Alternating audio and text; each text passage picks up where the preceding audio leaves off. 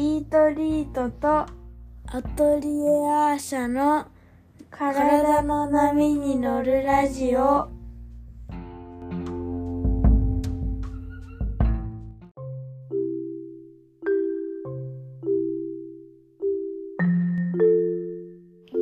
い、こんにちは。イートリートの小林静香です。アトリエアー社の池田咲です。はい、今回はラジャスの成功についてというテーマですけども、うん、ラジャス、うん、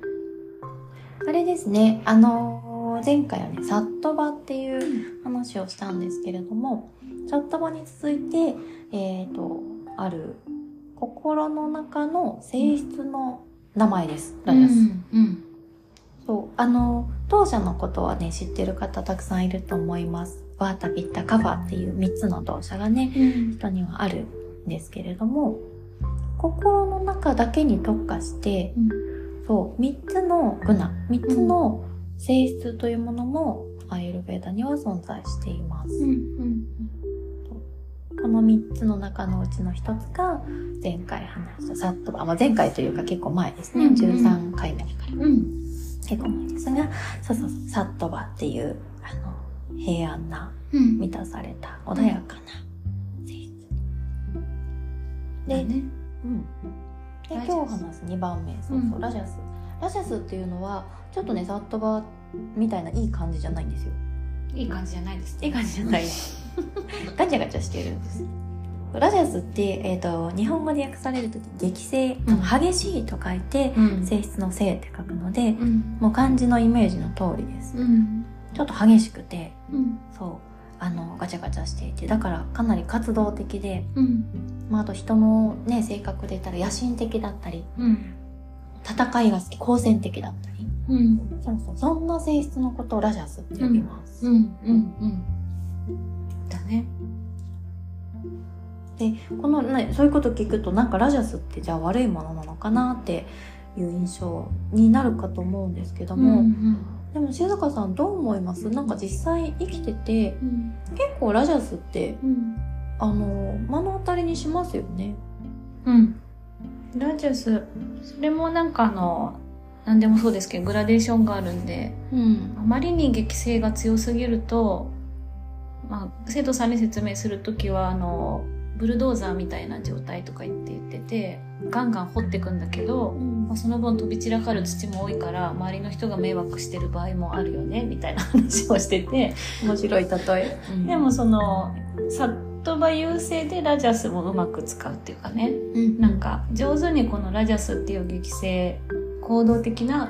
心を使えば、うんまあ、ちゃんとこう道を掘ってって自分の事業を成功させるとか、うんうん、なんかうまく使えば全然よくあるというか必要とされる心の状態だなって思います、うんうん、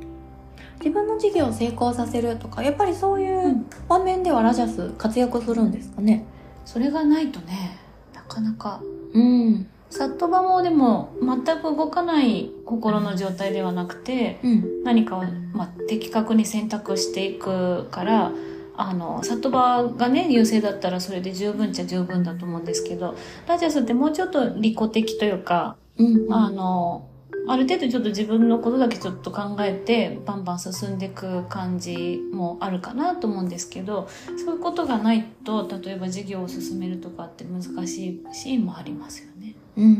うんうん。ねえ、なんかラジャスはそうそう激しいんですよ。だから、うん、あの目立つかもしれないですね、社会の中で大きなパフォーマンスをするとかの時にやっぱりラジャスすごく使うだろうなと思ったり、あとラジャスを増やす食べ物も今の社会は多い気もしますね。多い気がしますね。そういう風に引いて世の中というか今生きてる時代を見ると面白いなって、ね、時々思うんですけど、うん、どうしてこんなにラジャスっぽい人、うんうんあの名前出さない方がいいと思うんですけど、アメリカで昔問題を起こした元大統領みたいな人がどうして登場しちゃうんだろうとか思うと、まあ、食事がそういう風にさせてるじゃあさせてんのかなとか、社会がそういう人を作り上げてんのかなとかね、うんあくまで現代的な話かもしれないですよね。そうね、現代的な話かもしれないですね、うん、特にまあ成功と結びつけやすいということはそれを目指す人も多いでしょうきっと、うんね、経済的に成功しようとかね、うん、あの権力を持とうとか、うん、あえてラジャスを目指すような仕組みもあるかもしれないですよね、うんうんうん、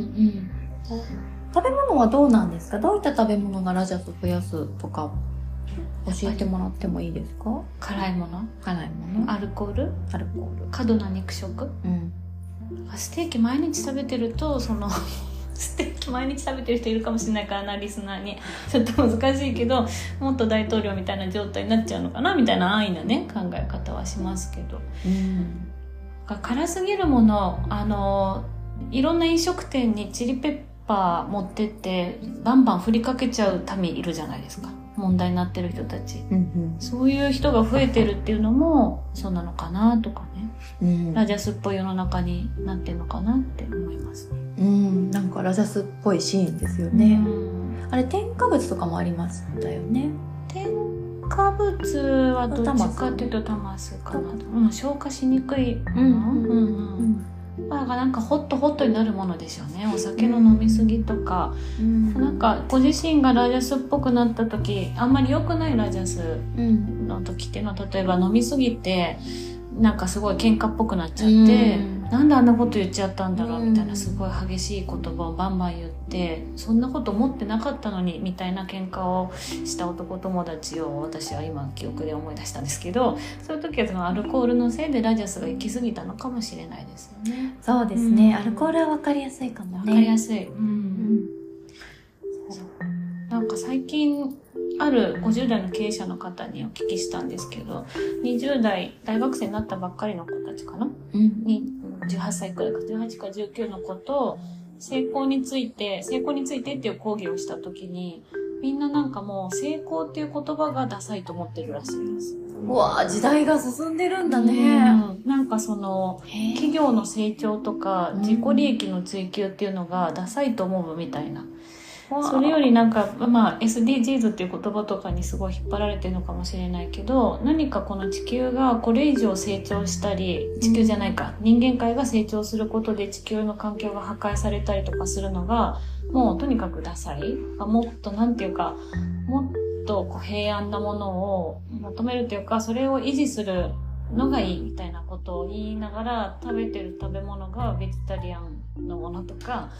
が増えてるみたいな話をその経営者の方がしてて、一緒にステーキを食べながらその話をしてて、まあ、あのシャンパン開けながらね、で面白いなと思って、やっぱり食べ物に影響を受けて、最近はやっぱり菜食とかがいいし、まあ、焼肉とか焼肉ビールとか飲み会でダサくないみたいな、じゅうはっさいとかだとあの